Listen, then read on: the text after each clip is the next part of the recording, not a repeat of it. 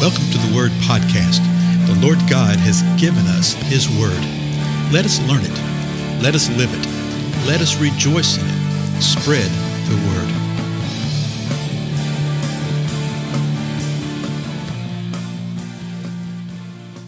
Blessings, everybody. This is Dale. Thank you so much for joining with me today on the Word Podcast. We continue our examination of Elijah. Remember why we started looking at this?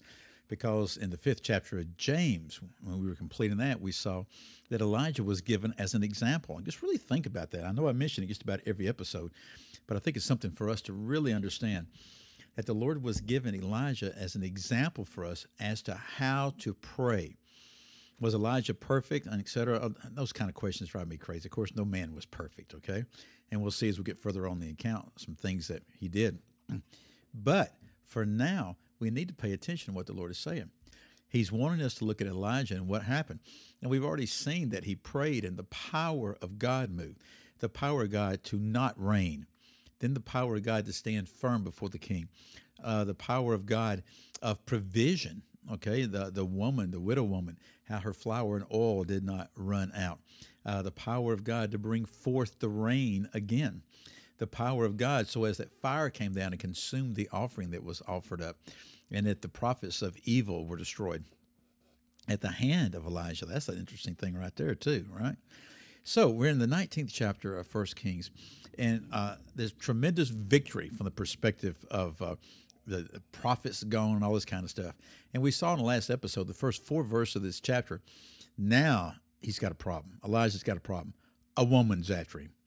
And after this one woman threatens him, he says, You know, oh, God, just take my life now. I'm not better than my father's. So let me read these four verses again and we'll continue on. Now, Ahab told Jezebel all that Elijah had done and how he had killed all the prophets with the sword. Then Jezebel sent a messenger to Elijah, saying, So may the gods do to me, and even more, if I do not make your life as the life of one of them by tomorrow, about this time. In other words, if I don't have you dead, killed dead by this time tomorrow, may the gods do to me and even worse than what happened to them. And she meant this. And we see guys like that. We just go, oh, well, that was just pagan belief. They're not real. These are real, folks. Okay, these are real. These are spiritual beings. Okay, just because we can't see it doesn't mean that they're no less real. Verse 3 And he was afraid, this is Elijah, and arose and ran for his life and came to Beersheba which belongs to Judah, and left his servant there. So his servant's running along with him too, okay? So he leaves the servant there. Then Elijah goes, but he himself went a day's journey into the wilderness and came and sat down under a juniper tree. And he requested for himself that he might die and said, It is enough now, O Lord. Take my life, for I'm not better than any of my fathers. Don't you love the way the New American Standard sort of expresses that? It's just like a request for a, a menu at dinner or something, you know? Uh, I'm requesting for myself that I may die. In other words, he had determined that his life had done everything that he needed to do. This is long enough. So, God, let me just die, okay?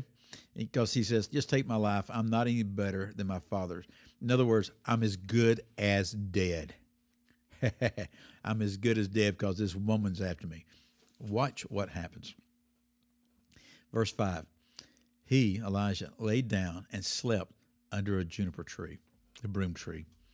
And behold, there was an angel touching him, and he said to him, Arise, eat.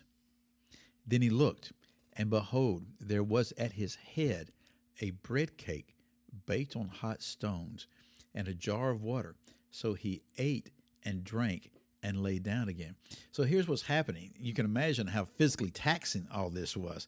And so now he falls asleep and he's awakened by an angel that's touching him, that's shaking him. He says to him, Arise, eat. And he did. He looked, and at his head there was a bread cake, and there were hot stones and a jar of water. So he ate and drank and lay down again. So he lay down the rest some more. Now, watch what happens. He lays down again. Verse 7 The angel of the Lord came again a second time and touched him. what is it? It's like Elijah's in the hospital right here. You know how the, the nursing angels come along and wake you right when you fall asleep, right? Well, the angel the Lord comes along a second time and touched him and said, Arise, eat, because the journey is too great for you. Uh oh, what journey is he talking about? What's going on? And it's interesting, you know, I wonder why this angel awakened him. Well, he touched him. Notice he doesn't shake him or anything like that, but he does touch him and awakens him. And says, Arise and eat. And I have a feeling it's sort of the idea that, yes, he needs physical rest. We all know that. We all do. He'd had the rest, but the Lord was not going to let him fall into a spirit of malaise. Okay? He wasn't going to let him fall into the thing of, oh, woe is me, woe is me, and lay around, sleep all day, and not do anything. So, second time, he says, Arise, eat, because the journey is too great for you. Last verse for the day 1 Kings 19, verse 8.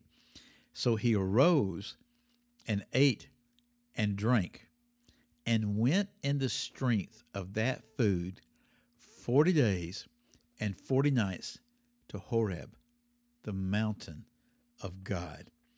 Isn't that crazy? Isn't that exciting?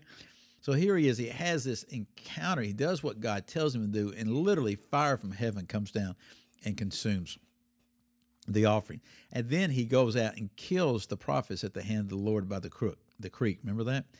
And now he arises in the strength of this food, these two meals, these two cakes, this water, and travels for 40 days and 40 nights to Horeb, to Mount Sinai, Okay, I'm reading an interesting book related to that right now, Horeb and Mount Sinai. It's actually pretty good. If you want to know more about it, just drop me a note and I'll tell you where to get it. Um, but Mount Sinai and Horeb, some people think that's synonymous. They're probably two separate mountains next to each other, okay? But it could be the same mountain, just called by a different name. Horeb actually means desert. So it's like the mountain in the desert. So he went to the Horeb, to the desert, to the mountain of God. This is the same mountain where Moses was. Okay, the same place. But he goes in the strength of that 40 days and 40 nights. I want to say, if I remember correctly, it's about 600 miles away from where he was. Something like that. Uh, that'd be about right. 40 days. How long would that take? 10, 15 miles a day? Yeah, you could do that. But he went in the strength of that meal. We've already seen the Lord supernaturally do some things with him. We've already seen him do that, right? Remember what it was when he ran in the strength of the Lord uh, to beat Ahab's chariot? Well, here he is again, running in the strength of the Lord. May we do likewise. Again, I'm Dale. I'll see you again next time.